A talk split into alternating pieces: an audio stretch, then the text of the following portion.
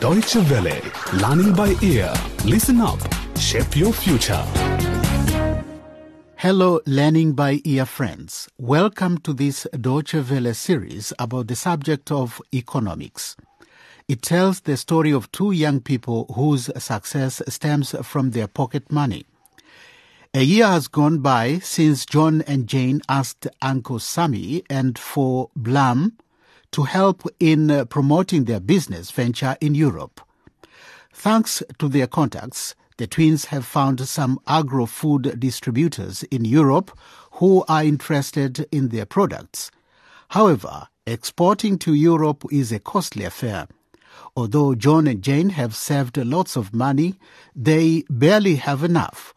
Only a loan will do the trick. We are going to find out what happens in this sixth episode entitled A Loan at Last.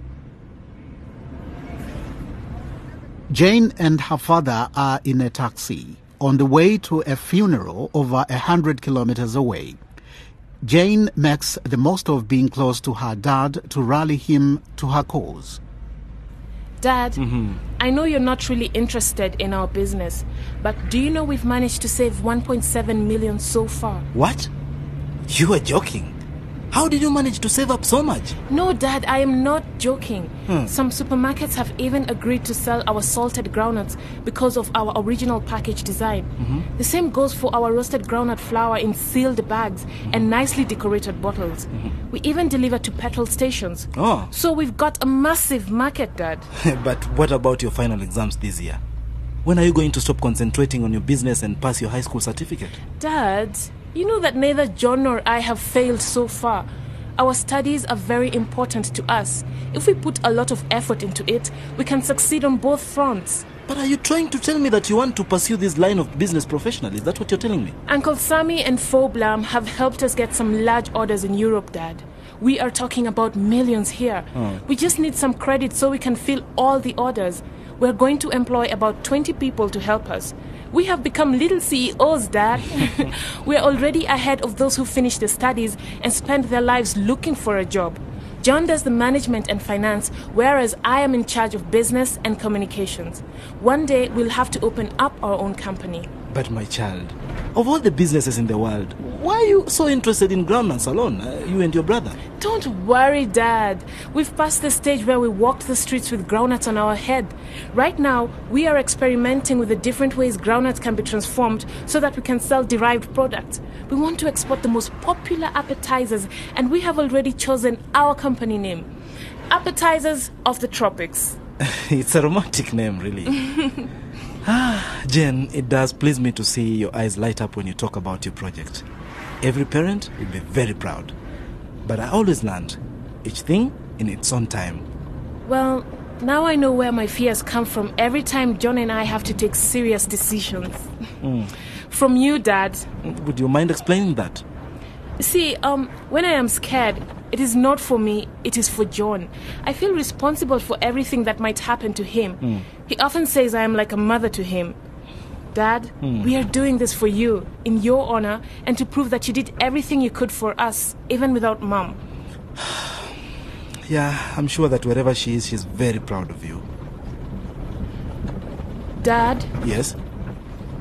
we need you to stand guarantor so we can get a loan from the Microfinance Institute. Why do you need me to stand guarantor? You are both over 18, aren't you? Well, they say that even if you're 60, two people have to vote for anyone taking out a loan. The income has to be enough to cover the loan, plus a third of the credit requested, plus mortgage guarantee if the requested amount is more than 500,000. But what is all this red tape about? Do, do, do, do they want to help you or not, really? That's what's been making us drag our feet for almost a year now. Woman who wants to get out at Tinwango has to hand money now. And uh, how much do you want from them then? 4,500,000. How much? B- b- How are you going to repay that much? Uh, I mean, That's a big amount. Dad, we have got orders for 7 million. John has calculated all our outgoings, rent, machines, raw products, bag packaging, sea transport, and miscellaneous costs. And they all add up to 3,500,000. And we'll keep a million just in case. Uh, driver, w- w- where do you think you're taking me to? This is where I get out, isn't it? How is I supposed to know? I read minds? Hmm.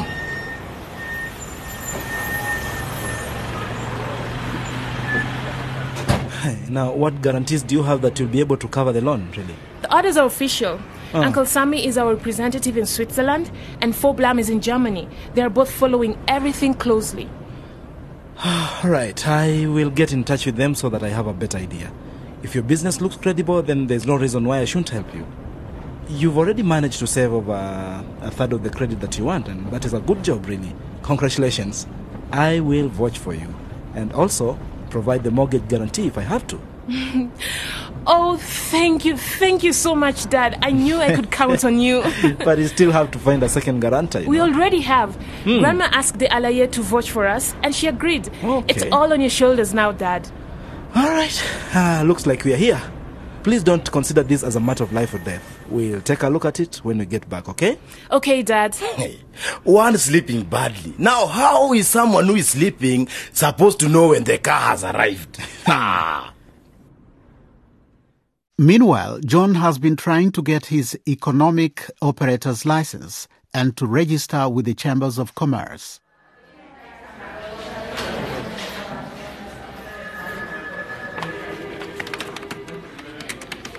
Yes, friend? Oh, sir, I came here yesterday to find out how I could get an economic operator's card.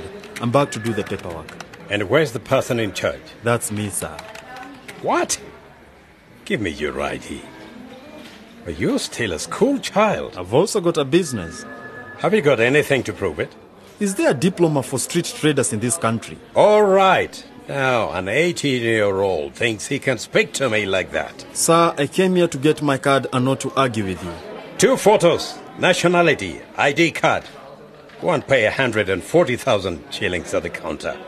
And fill out these forms. How unpleasant people can be. I have to be dressed for the part. Is that it? Hello, ma'am. Hello? Yes? I would like to pay for my economic operator's card. That will be 144,000.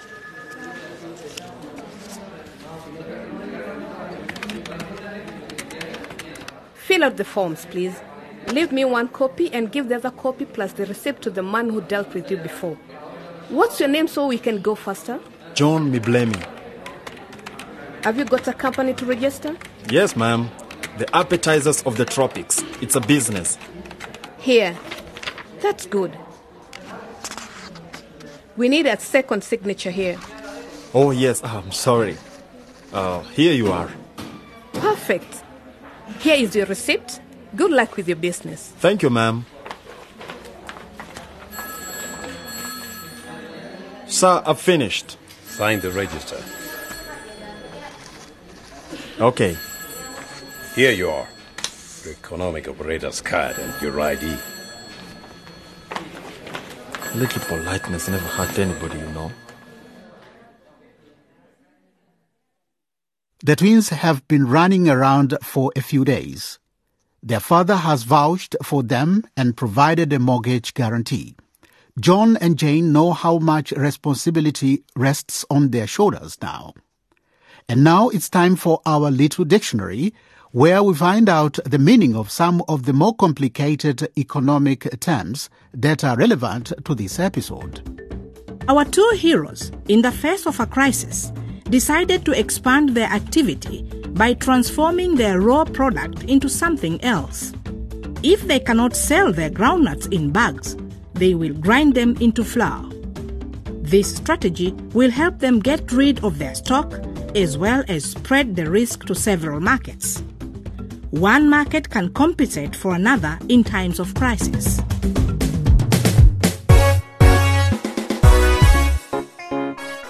John and Jane now have to succeed.